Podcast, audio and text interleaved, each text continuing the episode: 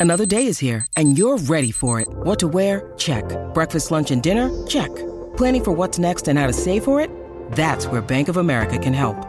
For your financial to-dos, Bank of America has experts ready to help get you closer to your goals. Get started at one of our local financial centers or 24-7 in our mobile banking app. Find a location near you at bankofamerica.com slash talk to us. What would you like the power to do? Mobile banking requires downloading the app and is only available for select devices. Message and data rates may apply. Bank of America and a member FDIC. Now, back to your tech report. We're back on your tech report. Marco Flalo in Montreal, Mitchell Whitfield in Los Angeles. Thank you so much for being along for the ride. If you want to get in touch with us, it's contact at yourtechreport.com. Of course, do check out our YouTube channel and subscribe to the podcast.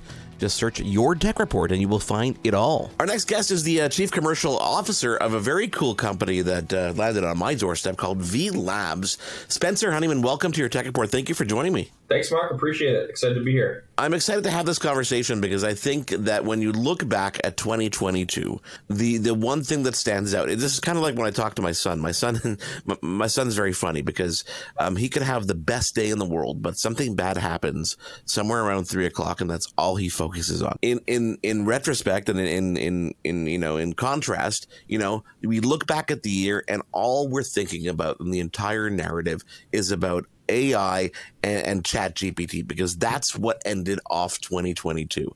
No one remembers anything before. No one cares about iPhones. No one cares about flying cars, nothing. It's all about AI and how it impacts our life, which is a very suitable introduction to our conversation here because Vi Labs is a company in in the I'll let you describe. You know, you describe what Vi Labs does in in the most comprehensive way you can or the or the simplest way you can, then we'll dive even deeper. Yeah, absolutely. Um, and I think the recency bias isn't just your son. I think it, it's all of us. So yeah. uh, I'm there with you. excited to talk to you, Mark, and obviously your audience. Uh, listen to a lot of your content, and I think there's some interesting uh, discussion to have today. So, what do we do? What do we care about at Vi? We wake up every morning really excited about our mission of helping people live healthier and active lifestyles by leveraging data and AI.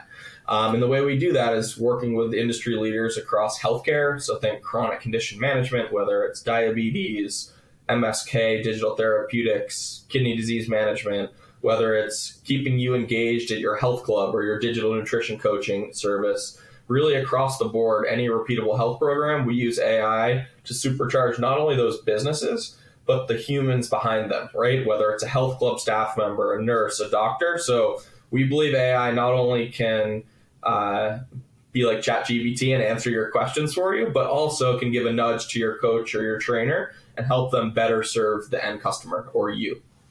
Really, at the core of AI is data, right? It's all about the analytics and the information that we collect and how we can program computers to use that information in ways that we just can't process as quickly or we can't necessarily make the comparisons of such.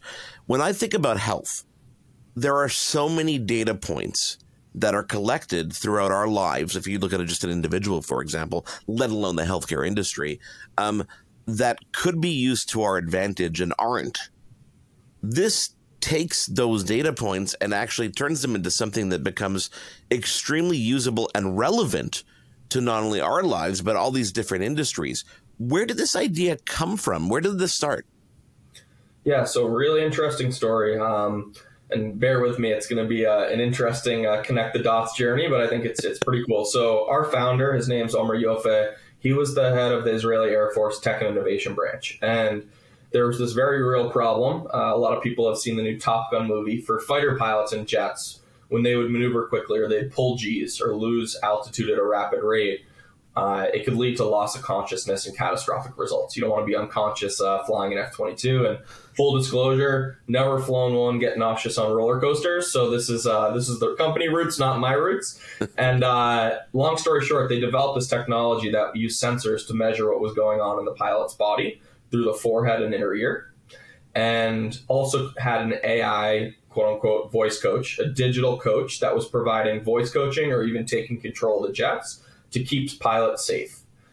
And so that's actually the origin story. And that technology of using sensors and most importantly, all these different data sets, not just for you, but for all different types of people and running thousands of different simulations of what that data can mean in the future, um, was then applied to health. And there's a long story, but I'll skip uh, the middle chunk. Uh, but where we landed was we saw this massive problem. And I think I could relate to it when I joined Vi four plus years ago and, and teamed up with Omri that like being healthy is hard.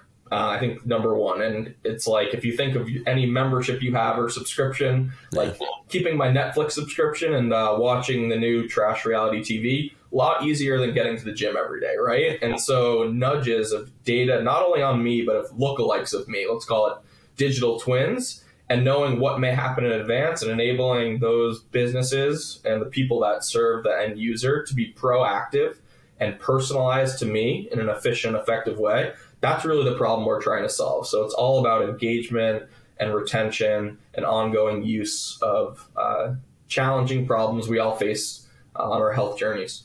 So correct me if I'm wrong in, the, in this statement, but basically, um, you know, using historical data on people that are like me, your technology, your software as a service is able to basically predict various things I might or may not do in this case. For example, if I sign up for a gym membership, knowing my profile, and I know it's not, you know, 100% me, but it's pretty damn close to it. Hmm. You're able to then go to a, you know, a gym owner, for example, and say, this guy's likely to not come back after the second visit, or he's likely to not do this. And then use that data, excuse me, to provide them with tools to nudge me to get me back over that hump. Is that correct? Yeah, and, and so I, correct. And I think a couple key things, and I'm going to get oh, we can nerd out here. This is the right totally. place to nerd this out. Is the place so to do it. So. So we provide a software as a service that's AI powered that sits between a data set that's fully de-identified. So I don't know your mark. I know your member one, two, three, four. So we're not like no personal information, nothing. Yeah, yeah I'm not fully anonymized and then whatever tools their team is using so their crm tool their email tool their coaching tool to provide just like you said predict who may disengage or churn weeks or months in advance.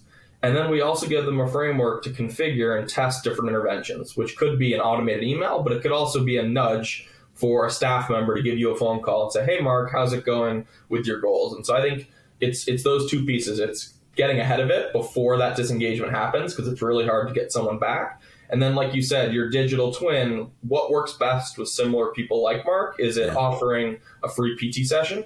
And the same type of concept is for if we work with one of the largest health plans in the world and they're trying to keep people in a diabetes management program, those predictions and insights on time of day, day of week, what nudge is best for a nurse to care for that patient. Same concept for fitness and healthcare. I find this I find this super fascinating because it's it's AI to a different level and just a whole different way of looking at the use case of it, which which is what excites me, and I think which is what excited a lot of people when when they were introduced to ChatGPT, you know, just before the new year, was the possibility. And this is really showing a use case for the possibility of AI that I've never really even seen before, and I think other people haven't. So I see the use case and it makes sense, for example, in the gym model. But thinking out of the box, and I'm sure you guys already are there, you know, thinking insurance, um, knowing when you sign someone up to be able to say, okay, this is the profile of this person. We can pretty much guesstimate what this guy's going to cost us down the road so we can use it to price our model. But um, not only that, and we can talk more about that, but I'd like to bring it down to the consumer level. And me as a human being, I hear all these things. I'm like, okay, that's great. It's a great way to get people, get me back in the door. But I know some people are, and the pessimists out there are going to go, okay, great. It's a great another opportunity for someone to try to sell me something or, or to, get me, which everybody's going to look at, at, at, that perspective anyway. But as a consumer, as someone who, uh, listen, I'm a perfect example. I want to get in better shape. I the motivation is is the biggest factor, and I can admit it. So maybe that's the first step in, in getting over the hump.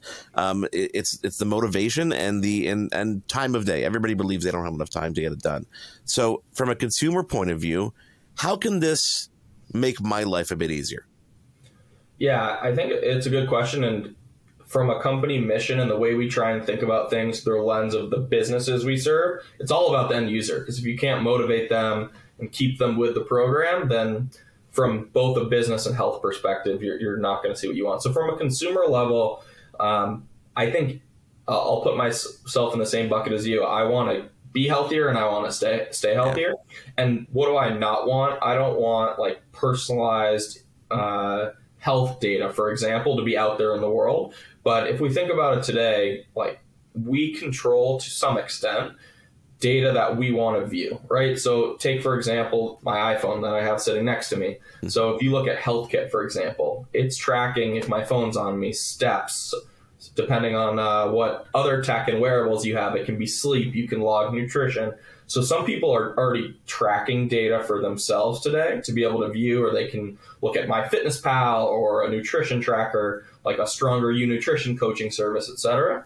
Um, and that's great, but a lot of it's manual, right? And then it's what do I do with that data? And yeah. so I think what's interesting about AI as a consumer is hey, if there's data that's available f- on me and people like me, and that can be used to help provide insights and tips and learnings so I can live a healthier lifestyle, that's where I get excited from a consumer level. And I think where we're focused is we're not saying use Vi. A consumer wouldn't use Vi, but if we can be the industry leading AI to power the services you use, where data is needed to provide you as a consumer that personalized and proactive experience, um, that's really our goal. And so when I see things like let's take it outside of health for a second because I think AI is really everywhere. Yeah. Like when I go into my uh, Netflix and it says like for, the for you, and I'm like, it's it's getting pretty good. Like they know uh, my wife and I might watch uh, some television that I wouldn't be proud to share on on your show, right? Um, yeah. Some uh, trash TV, but it's the same thing with my Spotify music, etc. Yeah. If it can be recommendations and personalization, I, I think there's a lot of value there in making that data actionable. Do you find that people are open to it? That they're, they're, it doesn't scare them anymore? Because I think there was a time or there's still a time, and I use the Facebook example of ads being served to you after you've searched for something because clearly it knows what you're searching for, or there's a microphone on, or whatnot, and and that is scary. Like I don't know how many times I've taught my wife has said, "Oh, I, I'm I want to look at this thing," never typed it into search, and suddenly it's all over Facebook. That I don't know if it scares people as much as it annoys people. So, is there a careful balance between using the data in a way that doesn't seem like it's it's it's scaring us? I guess.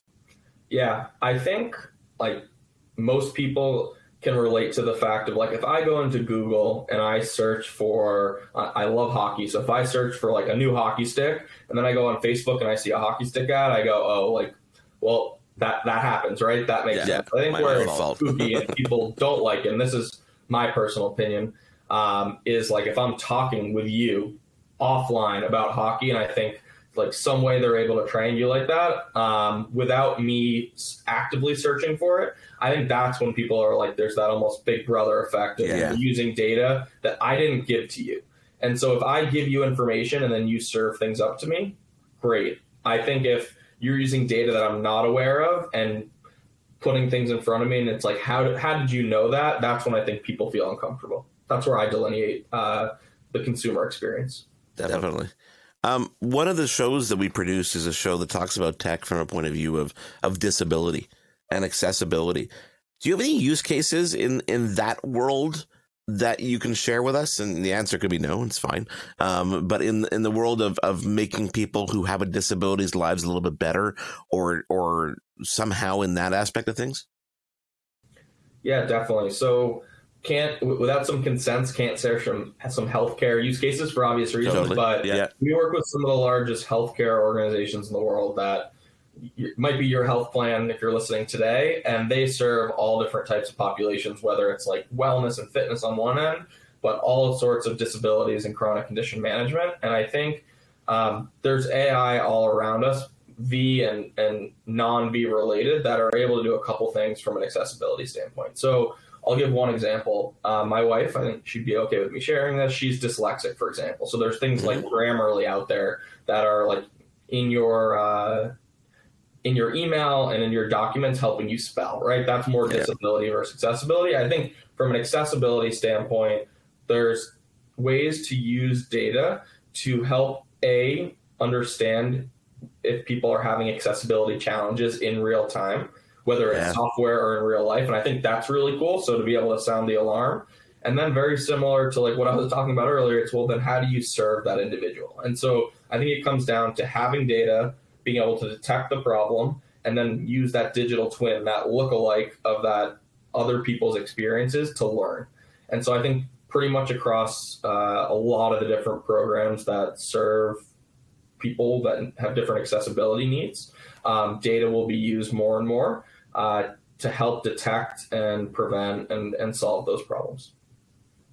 Spencer, talk to me about where you guys want to be in five years from now. Do you want to be? Is the goal to be, you know, integrated, uh, you know, across every single company that's out there, all the healthcare world? Like, what's what's the mission as a company at the end of the day?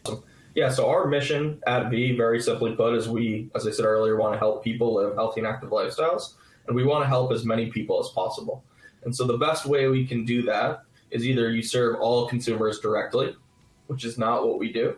Uh, what we actually do is we want to partner with as many health programs, plans, fitness, wellness, nutrition, mental health as well, services that serve the end consumer that require repeated behavior over extended periods of time for health benefits. And so the the tech uh, language we would use would be we want to be the industry leading enterprise AI for health. We want to help them use their data more actionably to serve consumers. And what we get excited about in the morning is not just the data crunching and the the impact on your engagement or retention, but the actual health stories we hear through our customers, whether it's a health club saying someone lost 30 pounds or someone who was pre-diabetic no longer being diabetic. That's what I think really excites us is impacting the end user. That is Spencer Honeyman from Vi Labs. If you want to find out more, check out vi.co. That's vi.co. It is your tech report. I am Marco Flallow in Montreal with Mitchell Whitfield in Los Angeles. We're going to take a quick break and come back to wrap up the show. Stick around.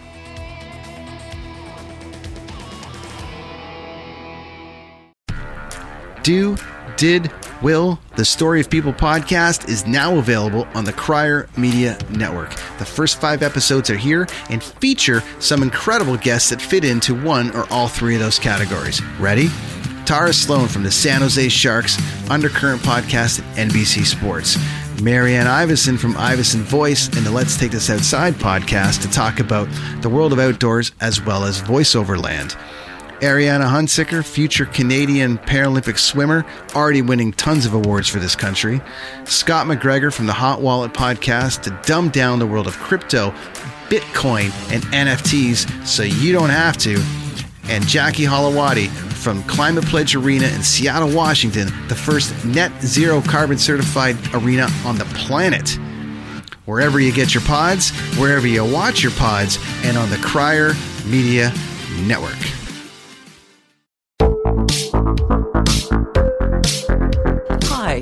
Connie Thiessen, the host of Broadcast Dialogue, the podcast. We focus on Canada and the challenges facing Canadian radio and TV, as well as highlighting those moving the industry forward from podcasting and streaming to new broadcast tech.